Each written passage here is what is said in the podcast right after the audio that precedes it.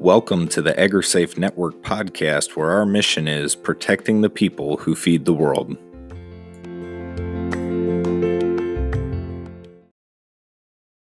This is Doctor Jewel Bronaugh, and she's a commissioner with Virginia Department of Agriculture and Consumer Services. And we also have Doctor Tara Haskins, and she's a total farmer health director with the AgriSafe Network. So she's new to AgriSafe as of like last May. Super happy to have her on board. Uh, we're growing our team here at AgriSafe, and Tara certainly complements our work. She's leading a lot of our mental health programming as well. So you have requests in those areas, please reach out to Doctor Haskins. And finally, Doctor Joan Mazur is here with us today, and she's a professor at Southeast Center for Agricultural Health and Injury Prevention at University of Kentucky. We're really thrilled to have all three presenters. So I'm going to go ahead and move to our first presenter, which is Doctor Tara Haskins. So Tara, we're going to make you the presenter and go from there. Thank you, Natalie. So my face here just to say hi, everyone. And uh, we have a, a very uh, large packed show today, so I'm going to go ahead and sign off and, and get started. So today I want to talk to you a little bit about cultural diversity and looking at agriculture through that cultural diversity lens. Um, to start off today, um, I just have some really basic demographic statistics coming off of the U S D A two thousand seventeen data. And uh, I just kind of wanted to highlight this a little bit to take a look at the at the race demographics. Looking at all producers, we have a little over three million of producers in, you know, for encompassing all races. Um, and um, when we break down by race, um, there's some significant things to kind of take home and to remember. The reason I have Puerto Rico here as a separate entity is because you need to remember that the territory data is not included in the fifty states data. We have a lot of diversity in Puerto Rico, Virgin Islands, and the Samoan Islands as well. And um, this number here represents the number of producers that are in Puerto Rico. So I just kind of wanted to get sort of a snapshot. And I actually, in this data, I kind of pulled out the numbers for Um, those that would identify themselves as white producers to kind of take a look more at our producers of color. But one thing to remember, because you're not going to see the race designation of Hispanic, Latino, or uh, Spanish origin, is because the U S D A did not give that choice for uh, race, but they did pull that data out by asking that question later. And many times people of Hispanic origin will identify themselves as white when asking to um, self-identify for race. So our Native American population, a little over fifty-eight thousand, our Black African American producers, a little over forty-five thousand.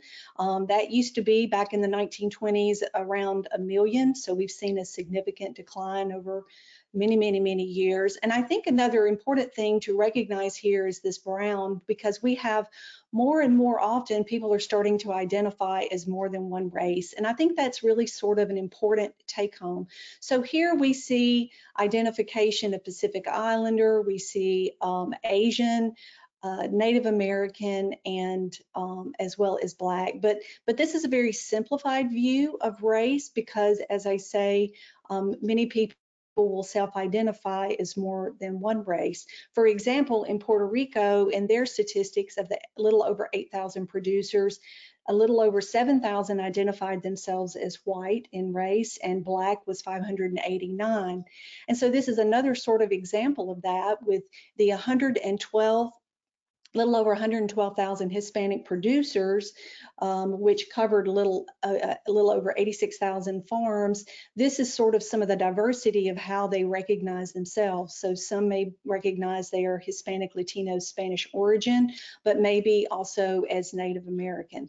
So um, that's important whenever we start talking about the topic of culture. Race, of course, is the physical characteristics and biology, but then ethnicity is more linked to sort of the cultural expression, some of that uh, self-identification, because the culture includes the customs, the social institutions, and importantly for mental health, the attitudes and belief systems um, about health.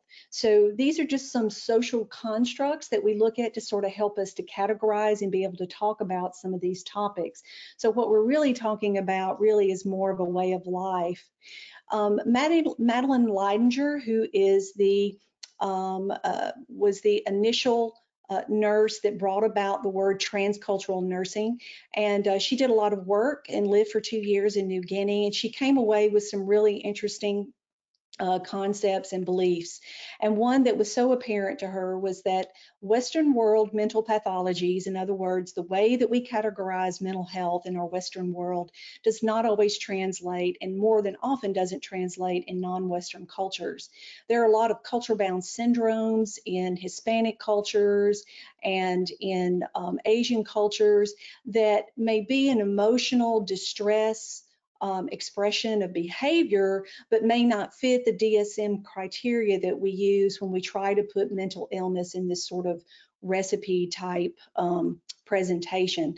There are also other types of healers other than maybe what we may call traditional medicine or Western medicine. There are folk healers, there are folk remedies, and this includes not only diagnosis but also interventions, which may include herbal Um, herbal uh, treatments. Um, more non-Western cultures have the belief that mental health and physical health are one and the same, and that would be sort of a concept of holism, compared to the Western version is what we think of as more, has been a lot more along the lines of mind-body dualism, meaning they're separate. And even though we're moving now, hopefully, to a more holistic view of medicine, there's still some pieces of that remaining. Healthcare providers have sort of a training in sort of the Freudian approach. We have a lot of um, psychotropic medications that are used for the treatment of mental illness, and sometimes this kind of lends itself to more of a medicalization of mental health treatment.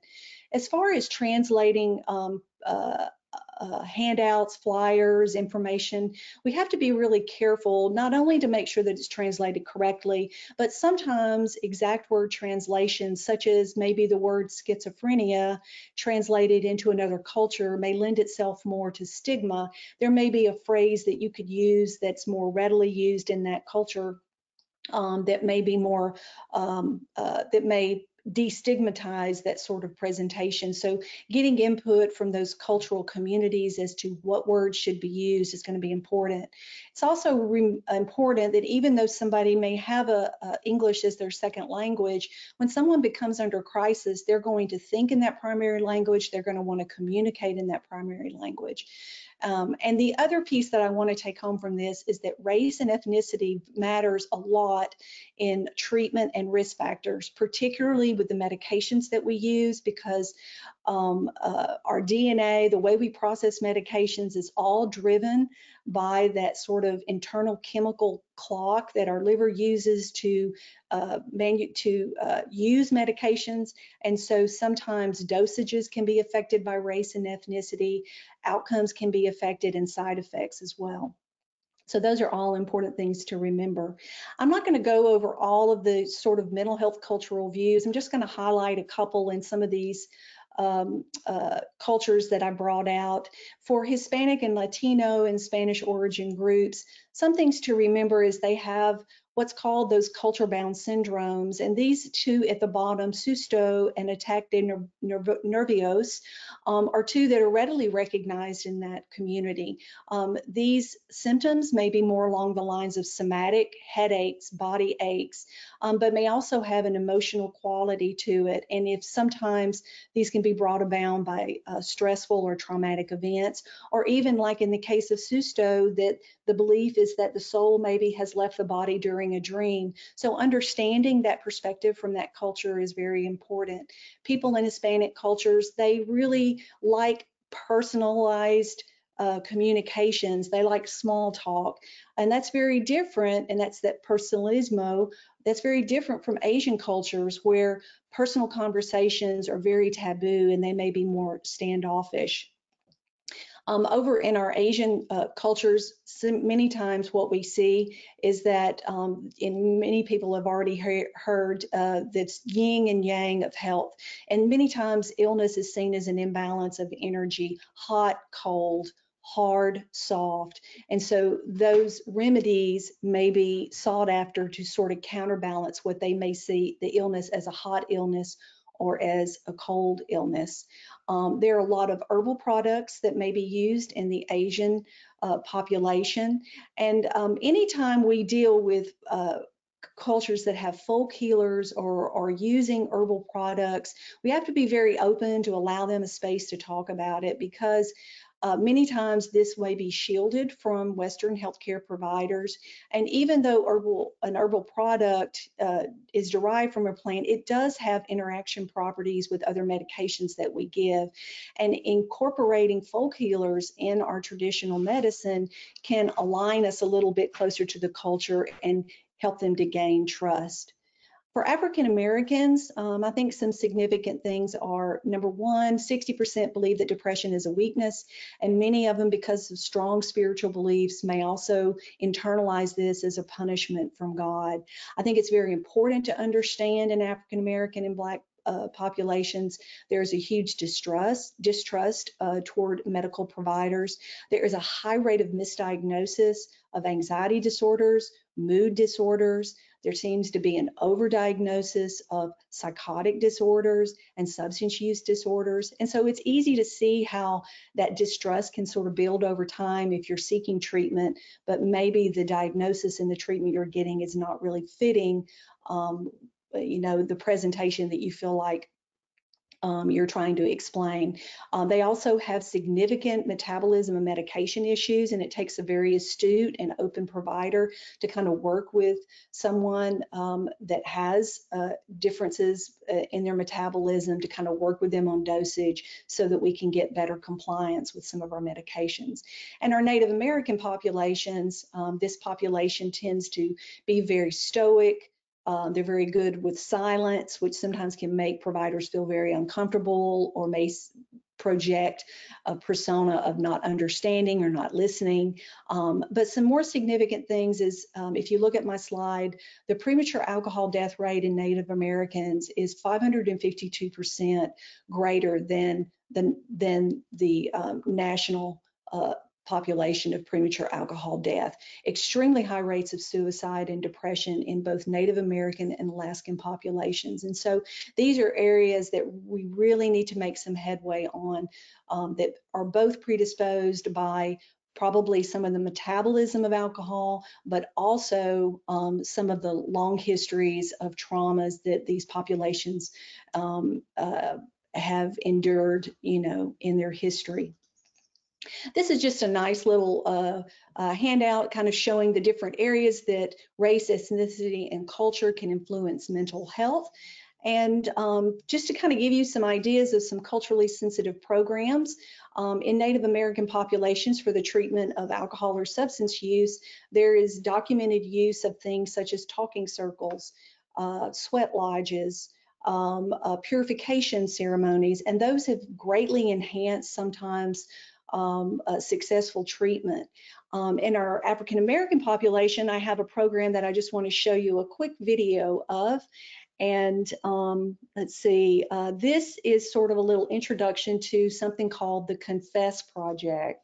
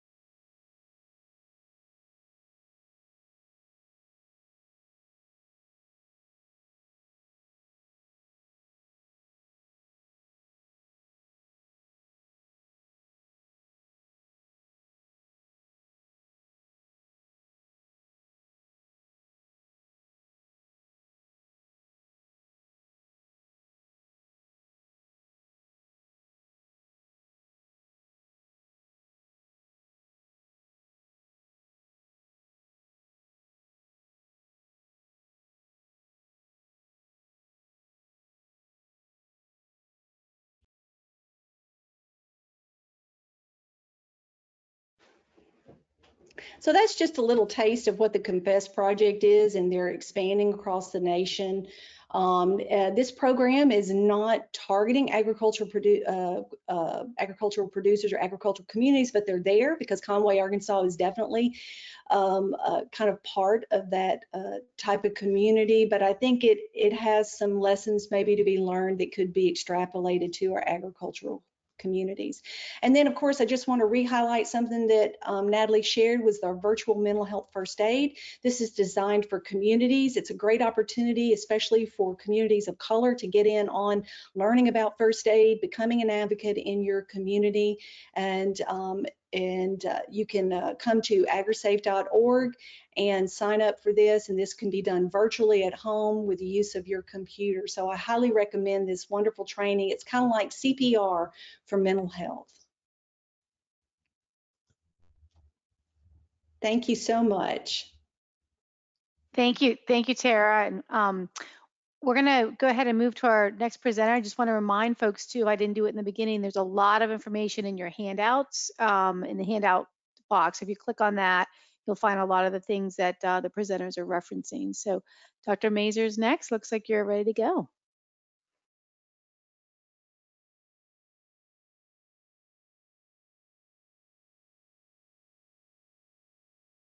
Okay, it looks like you're still self-muted. So if you want to go ahead and unmute your mic.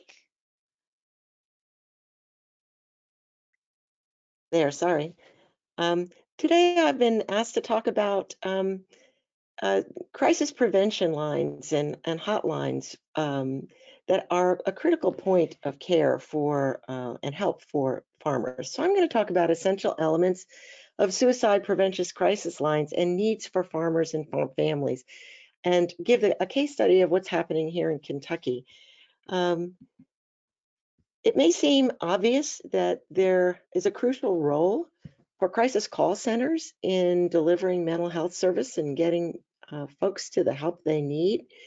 Uh, but in our work in Kentucky and, and the work at the Southeast Center, um, we I found out a, a huge amount about call centers, and and and I want to share that with some of you because I think it's a it's a it's a very important piece of the puzzle. We're going to talk about general call center functions and performance indicators, and then I'm going to talk a little bit about the current projects um, that are going on in Kentucky um, for farmer mental health, and particularly focusing on farmer suicide, which has gotten to be really um, a, a very difficult problem in our state and in the states uh, for farmers, many suffering from depression and anxiety. Perhaps obvious crucial role, it provides an initial point of contact, and it, but it can really make the difference between life and death. Many, many years ago, I was a hotline uh, person myself at a four-county mental health jointer in upstate Pennsylvania. And sometimes in the middle of the night, late on Sunday night, you are the only person that is talking to a person in great need. So it really is crucial that we look at the role of the center of a crisis call center and the kind of quality service that includes proper call handling. We have to have a technical infrastructure as well to accommodate the call rates that are experienced in, in a state. The National Suicide Prevention Crisis Line and call centers uh, are well known to many of you, I am sure. Nationwide, there are one hundred seventy call centers. I was surprised there were that few, to be honest with you, uh, but they are managed by state agencies, and there is a very interesting um, map that you can go to at the um, N S P L um, website where you can locate the centers in your state. For instance, in Kentucky, there are seven call, excuse me, six call centers that are distributed throughout the state, northeast, south, and west.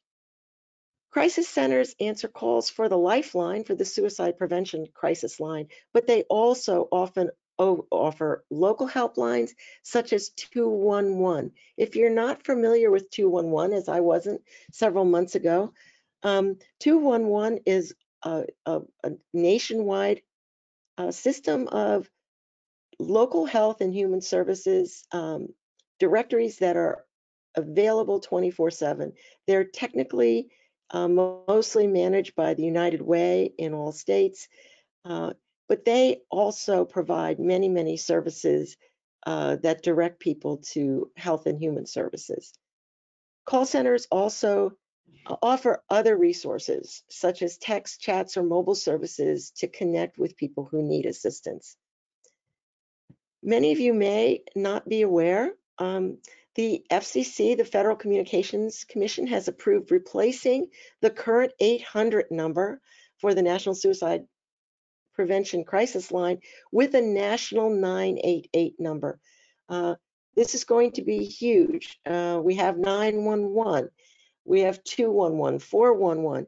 Um, when someone is really desperate or their family members are really desperate, to have to go to an eight hundred number, call that number, uh, adds time that can be really crucial in getting um, in a life and death situation. The nine eight eight number uh, conversion is anticipated to take probably up until twenty twenty-two. Uh, they may do it sooner, but we don't know. That's their, their target date uh, for the nationwide uh, conversion from the eight hundred to the nine eight eight. Crisis centers also provide training and educational resources on suicide prevention and mental wellness, but they must have the technical infrastru infrastructure to accommodate call rates. And many states don't. Ours um, uh, has technical infrastructure, but it is in need of upgrading, and we'll talk more about that later. Um, here are general call center functions that really have to be considered when you're upgrading or evaluating Uh, the functionality of the call centers that may be available in your state or area. There's workforce management considerations. Um, these involve call forecasting, the number of people needed to handle call rates, staff scheduling, really management functions of the people working on the call center lines. Quality management, and we'll talk more about this later.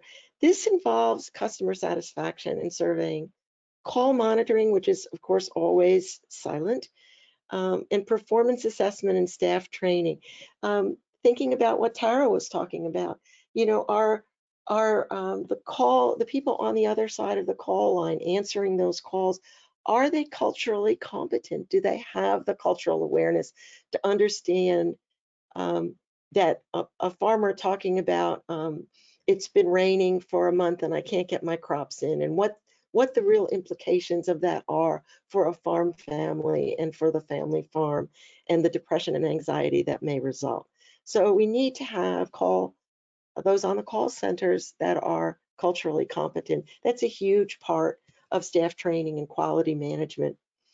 Technical management involves some of the um, te telecommunications infrastructure, effective routing of calls, and general call management um, tools. For example, you know, the things that drive you nuts when you call your bank or somewhere else and you get this long menu of options. Well, that is called I V R, Interactive Voice Response Services, and it's a menu for self-service. The National Suicide Hotline does not provide that option on its infrastructure, um, but states can implement them. And that may be something we're considering for Kentucky. Um, Because right away, um, it may be that uh, you are just calling for nine, for two one one services. Uh, that's controversial. Of course, people do want to talk to a person, but I'm just giving an example of some of the technological uh, dimensions that are that are considerations on call center uh, functions. Um, metrics and reporting, I'm going to talk a little bit about that, that's obvious, and financial management. There are a wide range of costs associated with running a crisis call center, many of which are not evident um, to staff and funders, um, including some of the, the kinds of training we've been talking about. Training is always kind of an embedded, hidden cost.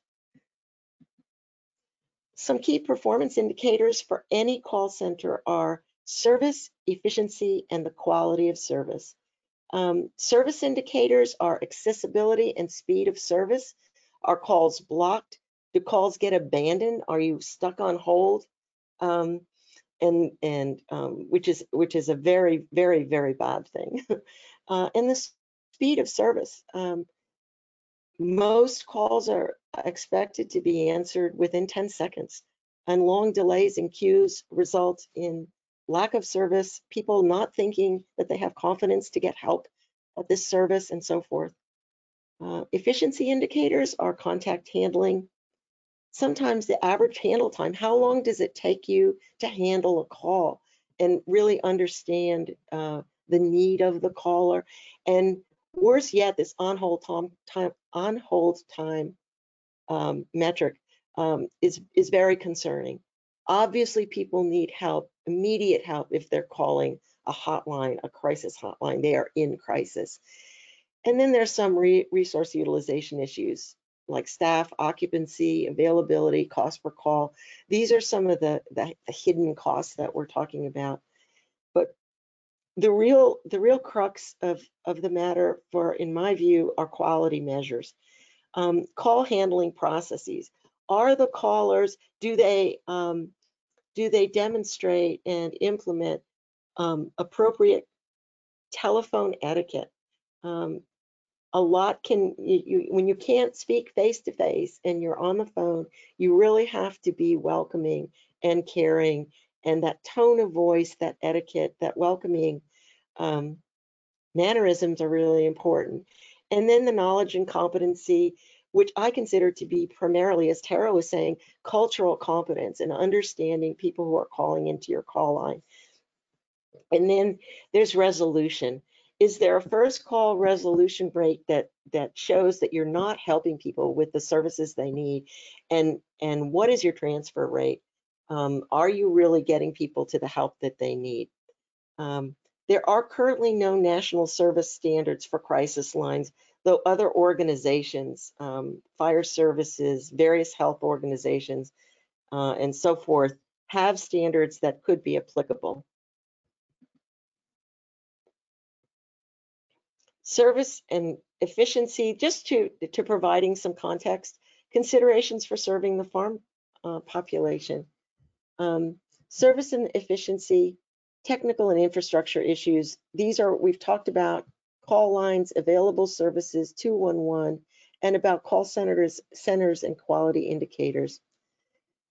We also have a need for quality, personnel considerations, need for listening and truly hearing uh, callers. There's some interesting research uh, done by the Rand Corporation uh, regarding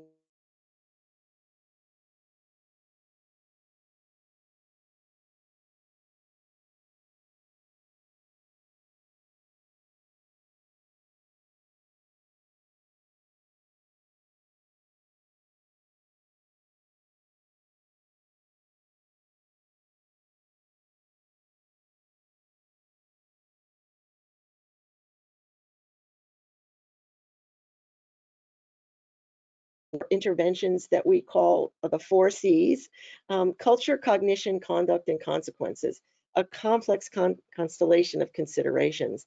We have to understand the culture of people we're dealing with. We have to understand how they think about various, um, um, how they think about stigma, how they think about asking for help.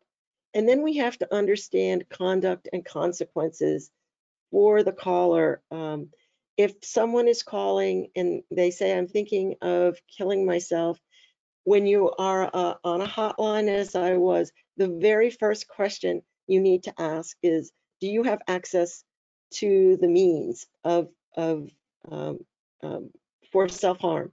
Uh, do you have a gun? Do you have, and you really need to get that consideration, that information for the conduct and consequence of the caller immediately, so that you can assess what your next steps are and how you need to, to work with that person. Um, Q P R training, assist training, mental health first aid training, these are all trainings that are going to be essential as we start dealing with increased mental health and um, suicide uh, prevention for the agricultural community. Um, Implied in all this discussion of what is uh, uh, what is entailed in a, in a crisis line, some of the technical and personnel um, components uh, of crisis call centers, it implies the need also for social and political institutional support. There has to be a public will to care about, appreciate agriculture, and appreciate their needs uh, and how to get them assistance.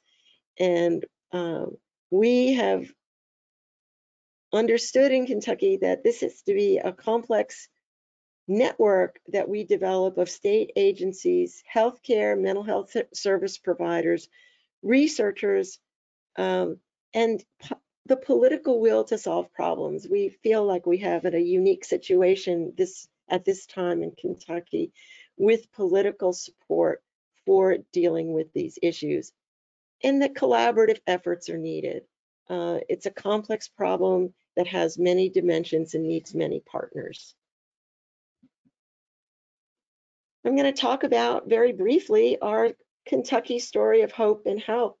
Um, the twenty eighteen Suicide Prevention Task Force meeting, the twenty nineteen legislative declaration of Farmer Suicide Prevention Day, the S F R A M, the Farm and Rancher Stress Assistance Network, which was the funding channel um, from the uh, twenty eighteen Farm Bill, Uh, was a subaward to us last year from AgriSafe, thank you.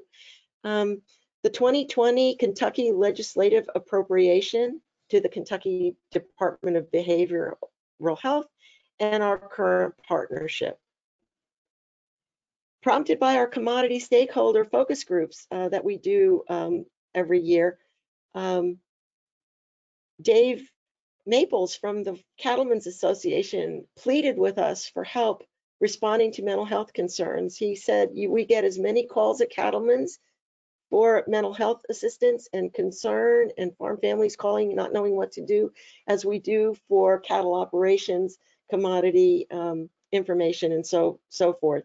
So in fall twenty eighteen, the Southeast Center convened this Farmer Suicide Prevention Task Force with a wide range of healthcare providers, agencies, researchers, um, to begin a plan to address the problem. Uh, the twenty eighteen Farm Bill, as you may know, uh, provides for the first time ever funding for farmer mental health services, and this is huge. Every farmer and every farm um, uh, entity involved with agriculture knows what exactly what is in that Farm Bill. This is a huge acknowledgement and support for uh, developing and delivering mental health services to, to the farming community.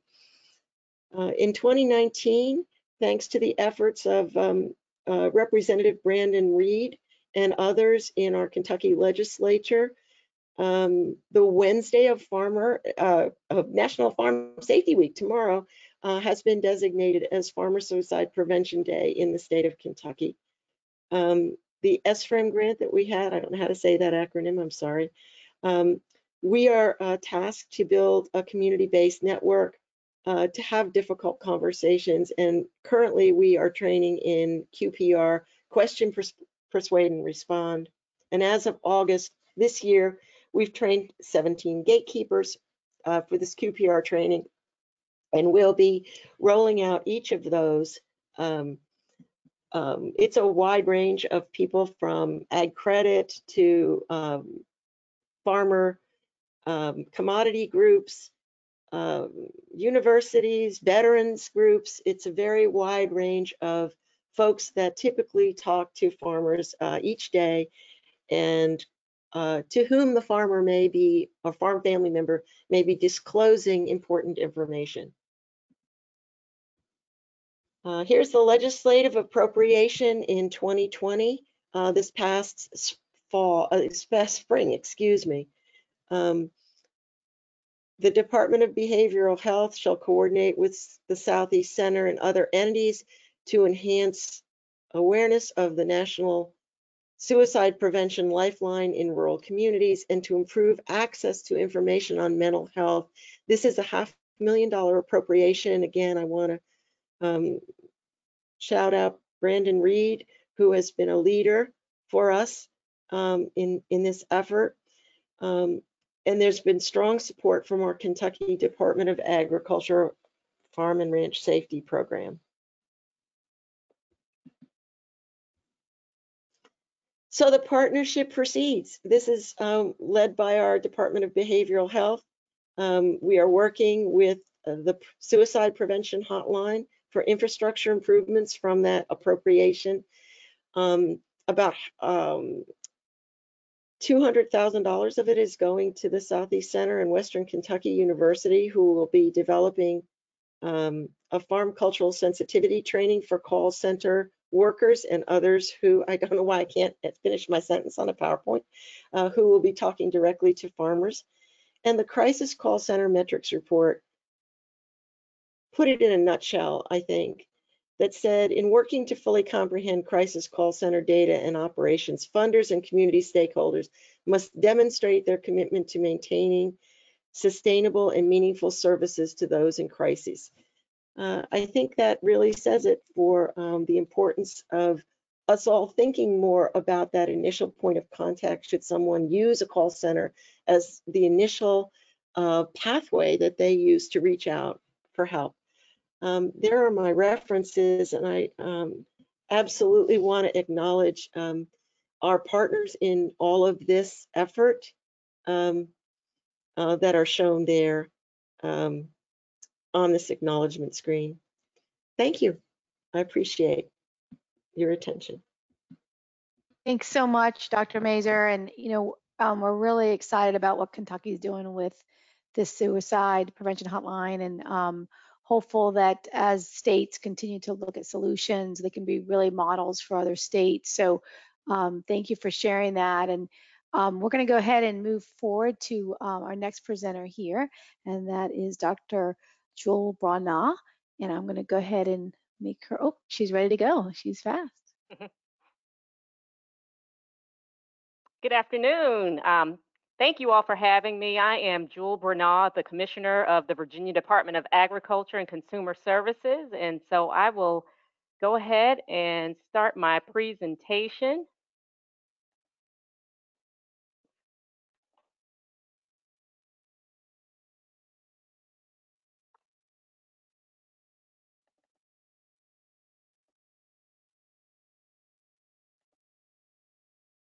All righty, very happy to be here today. And um, so I just thought maybe I would tell you a story of how, um, as a commissioner of agriculture, uh, we have tried very hard to get a program on the ground. And I appreciate um, so much of what Tara and Joan have shared today.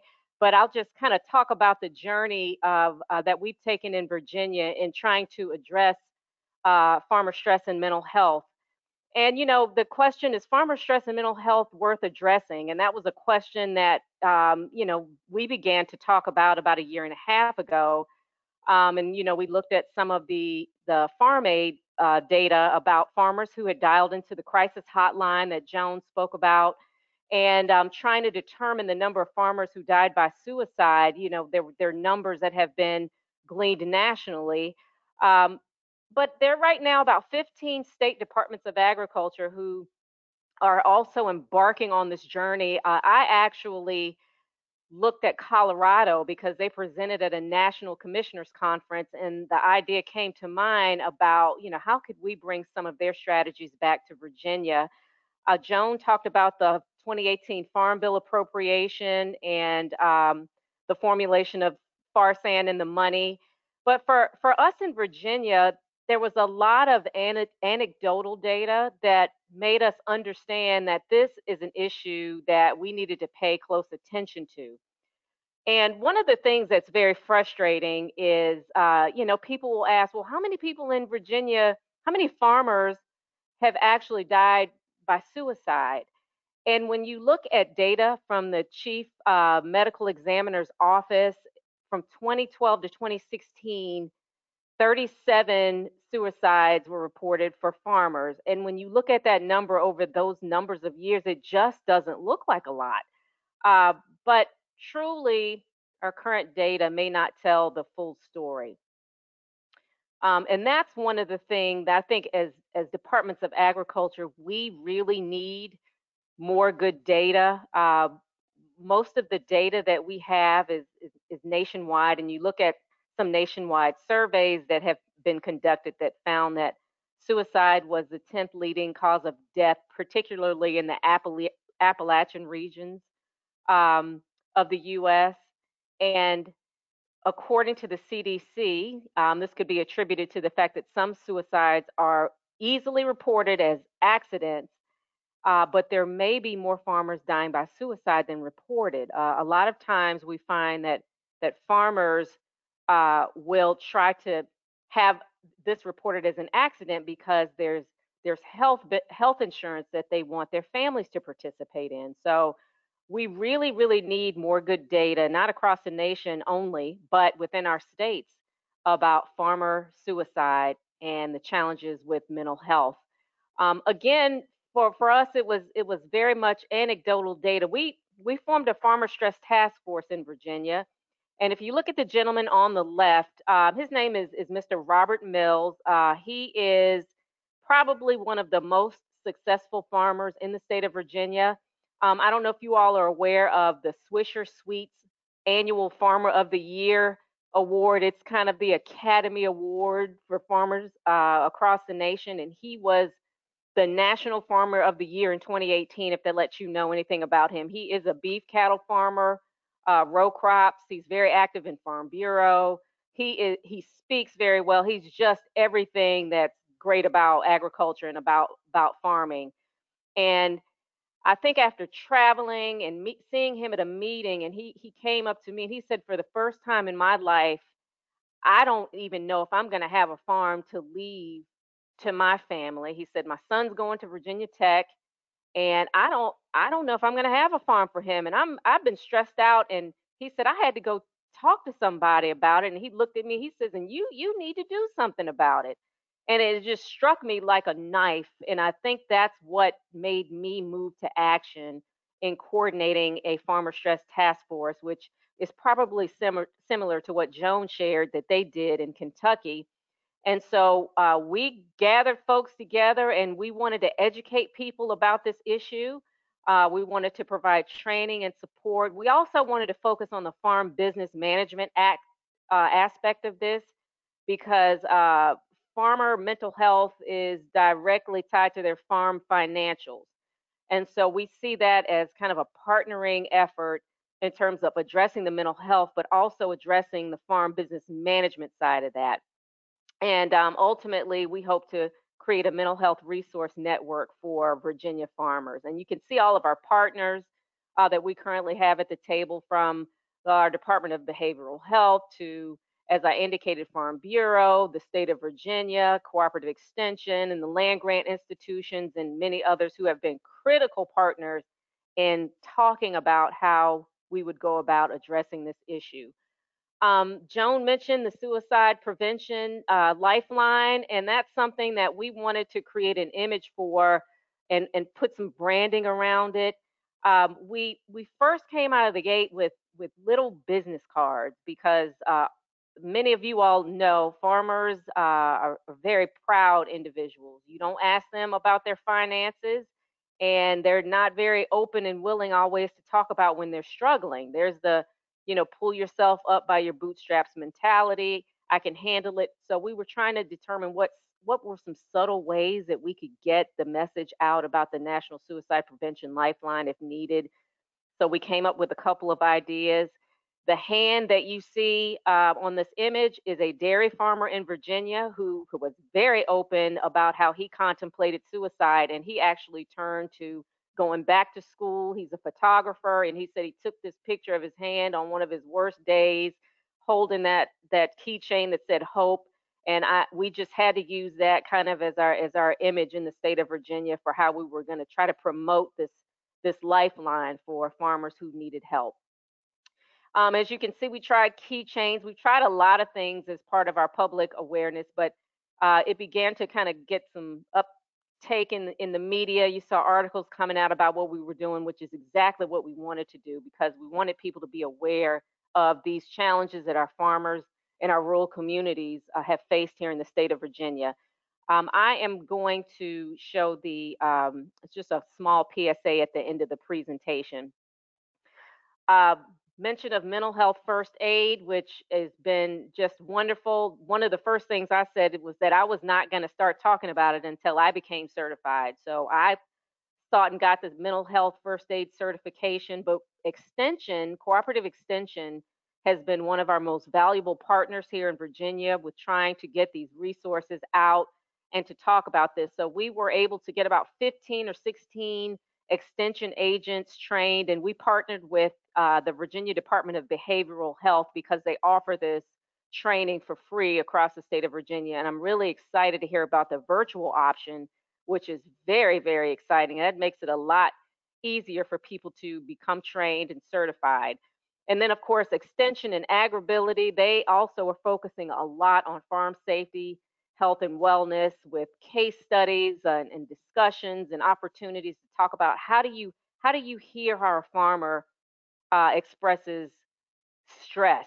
Um, Joan mentioned that, you know, they might not say they're stressed, but they may talk about the challenges they've had with getting their crops in or, or crop losses due to weather.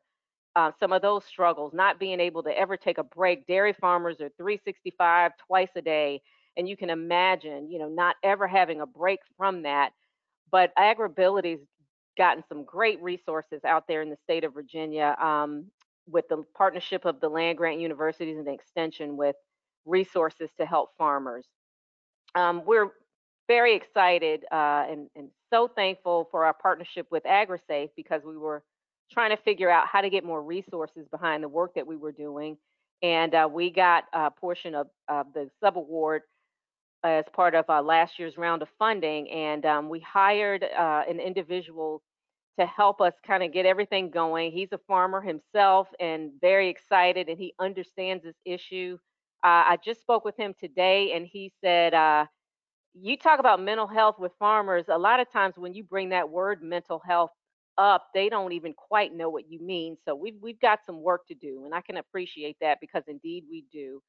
So um, very grateful uh, to be able to have this opportunity to work with AgriSafe and to be able to move forward with what we're doing in Virginia. And I wanted to see if I could pull up this um, documentary uh, P S A that we have. And let's see, I clicked on it, but it didn't come open. Oh, there it goes.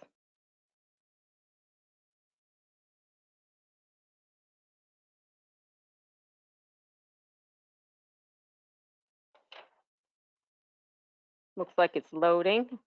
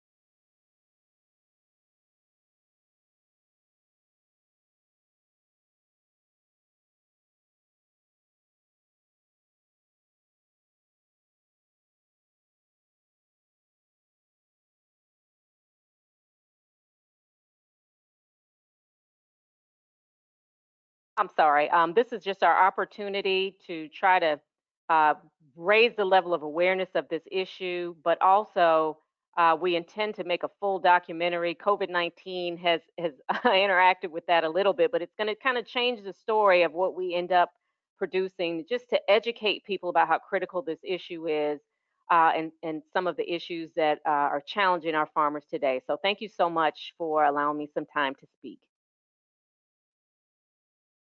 Thank you so much, Doctor Bronaugh. And um, there were some um, requests for the, the uh, video, the link, the U R L link. So if you have a way to um, copy that and put that in the chat box, that would be great. We can also um, make sure to share that with folks uh, after the fact as, as well. So happy to get that, that to people. Um, we have a few minutes left here before we wrap up. There are some uh, questions that that have come in, and um, uh, want to just give a, a chance for um, Doctor Haskins just to share a little bit more about the Southern uh, Farm Stress Assistance Network uh, map, so people can get an idea of the resources, in the, at least in the Southern region. So um, Tara, go ahead. All right, um, let's see. Do I, I have... just made you a presenter. Okay. Now. So, um, all right, so this is um, the, the newly amended uh, Southern Farm and Ranch Stress Assistance Network. Uh, the map that uh, Doctor Bronaugh uh, showed you earlier had the uh, seven original partners. We are excited to let everyone know that we have grown to twenty-five. We cover thirteen states and, of course, territories, Puerto Rico and the Virgin Islands. And all of these stars represent an organization of sometimes one and more times many experts and individuals in agriculture, ex, uh, agricultural and experts in mental health that are doing this work in the Southern region. Um, so we have a very strong network. We're very dedicated. We are actively involved in in the original projects from the nineteen funded and and many soon up and coming projects. So if you if you have any uh, request to um, uh, to meet or contact any of our partners, just give us send me an email or send Natalie an email, and I will connect you to who you need um, in your region.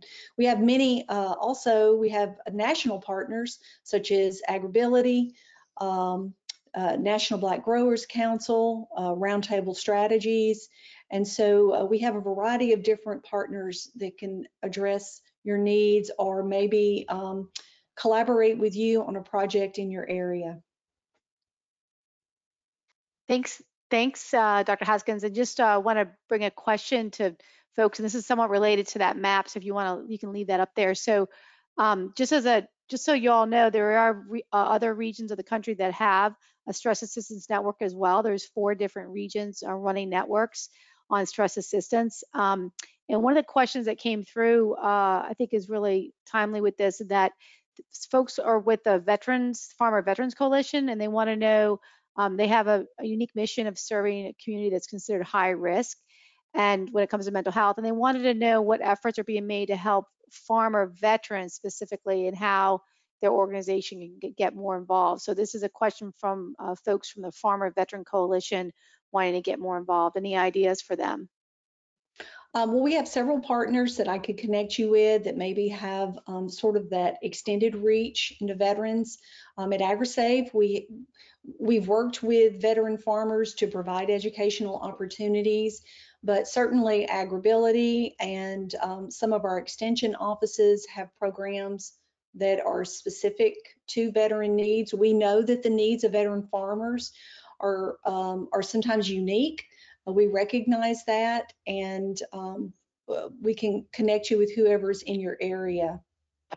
Any other thoughts, Natalie?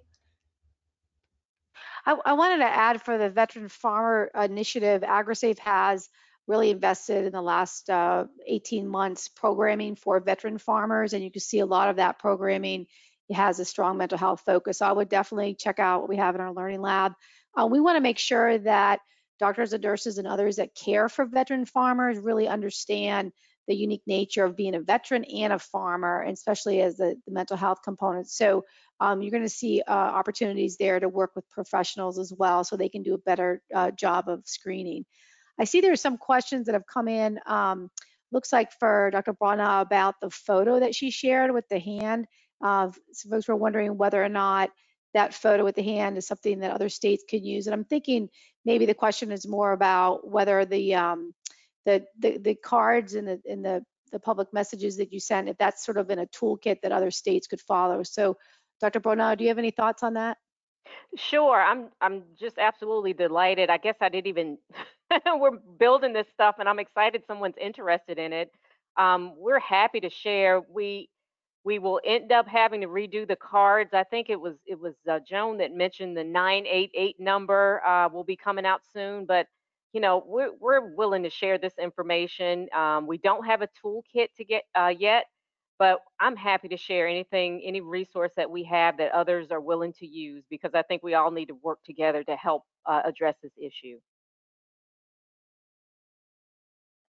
Great, thank you. And I think the best, uh, we'll go ahead and put, um, if you want to go ahead and put, Tara, your uh, email in the chat box, and that way folks that are interested in in getting sort of a toolkit um, opportunity, they can reach out to you and you can stay in touch with all of our partners. Um, also, uh, Doctor Mazur has mentioned uh, in the uh, the chat, and we'll go ahead, uh, Nisha, if you can make that available to everybody, that anybody that um, has any questions about Kentucky Q P R for farmers can go ahead and, and contact Doctor Mazur on that. So there's lots of great resources. Um, I want to look and see if there's any questions coming through that we haven't answered. Uh, as we're waiting for a few to come through, I just want to also uh, let folks know that um, something that's pretty uh, important to us here at AgriSafe is to really get a, um, a in place of what we call an, consider a national hotline. And um, I just want to kind of briefly show you what that that looks like, so you can see what the what the uh, thought process is on that. So um, we have a lot of hotlines at the state level. We have the Lifeline, with the, which is the suicide prevention line. All of those are, are really important, and uh, we certainly don't want to do anything to take away calls from those lines. But the screen that I'm showing to you now with the uh, hotline concept that AgriSafe has developed, uh, this is really a new initiative where on a national basis, we'd like to uh, see one line available that is sort of the catch-all, the safety net. So if it's after hours and some state hotlines aren't answering, uh, that farmers have options where they can, when they call, they'll they'll talk to someone that can assess for suicide risk first, so they're qualified to assess for that risk. And if there's not a suicide risk, then they can assess for other things like substance abuse, depression, anxiety, or an other. So the, the concept here is that there would be a unique line just for those in the ag space, and that they'll have a, a health professional who's qualified to assess for the most uh, severe crisis, which is a suicide risk. Um, so this is in a development phase here at AgriSafe. We've got lots of partners interested in this. We definitely want to complement other hotlines and regional hotlines in the country, not wanting to duplicate it. But if you're interested in working on this concept with us, uh, a national approach, please let us know, because the next three or four months are going to be pretty intensive in terms of our discovery, making sure this is aligned appropriately. Okay. Let me see if there's any questions that have come through. Um, mental health training. Uh, again, the information about the mental health training, the best way to find that out is to go right to agrisafe dot org, and you're going to see a flyer there that um, that has the three dates for the virtual mental health training. And this is actually being done by instructors from Mississippi State Extension. They, they have like fifteen instructors trained. So that's how you're going to find information about the mental health training. Um, go straight to our agrisafe dot org. I have a site open now. Let's see if there's anything else. Um, I think we've got all of our questions covered. Do any of the panelists have any clo uh, closing comments that you want to share? Nope. I, I just want to say thank you, Natalie, for this this platform, um, for the work that you've done, and and Tara and your your team. It's just been wonderful. And had I not met you, I don't think we would be at, to the point where we are in the state of Virginia. Oh, thank you so much. We're really excited to share about uh, what folks are doing, and, and especially, you know, sometimes people don't realize that this, the Departments of Agriculture and in-state are heavily invested in this. So we've got to get all diverse partners on board. Uh, so very happy to have folks. Um, let me just I'd like to say, one more I, would just like to say, I would just like to say kudos to Doctor Bronaugh on the, the the film development. That looks so exciting. I can't wait to see it. I I want to be first on the list for the uh, film debut. Thank you so much. I feel like we're tripping our way through this thing, but I really appreciate that, and I will share that with uh, our partners at Virginia State University who are assisting us with the production. We're going to get it done. Natalie, I'd like to thank you and AgriSafe. But one of the, the key things is building up these networks and seeing what everyone else is doing and building on, on the progress and successes and ideas, um, some of which are highly innovative, some of which just are basic foundational things that need to be in place. But I think if we all work together, it's going to be really going to have an impact on addressing these issues. So thanks for the opportunity. Oh, thank you so much, and and your uh, agricultural center there, you know, taking the uh, lead in this space is so important. And um, you know, uh, we can't, none of us have enough time in the day to to develop these things from scratch. So that's what really this is about. So we've got a treasure chest of resources for folks. If you haven't found what you need, please reach out. One last thing I want to let y'all know, I have on here a fact sheet that AgriSafe developed several years ago. It's, it's actually meant for the producer themselves uh, with some screening assessment, and it's designed with them in mind. So this is something that you can go ahead and print out and use and, and, and download. So hope folks take advantage of that. And we have it in well, Spanish. That's right, we have it in Spanish. That's important. We're investing more resources in Spanish. Certainly there's a need for that. So I just showed that. Thanks, Tara. Mm-hmm. Well, thank you, everybody. I hope you can uh, find time to join us the rest of the week with trainings. And if we can be of any assistance, please let us know. Again, thanks again for the great uh, panelists today. And everybody have a great uh, rest of the week. Bye now. Thank you. Bye-bye. Thank you. Thank you.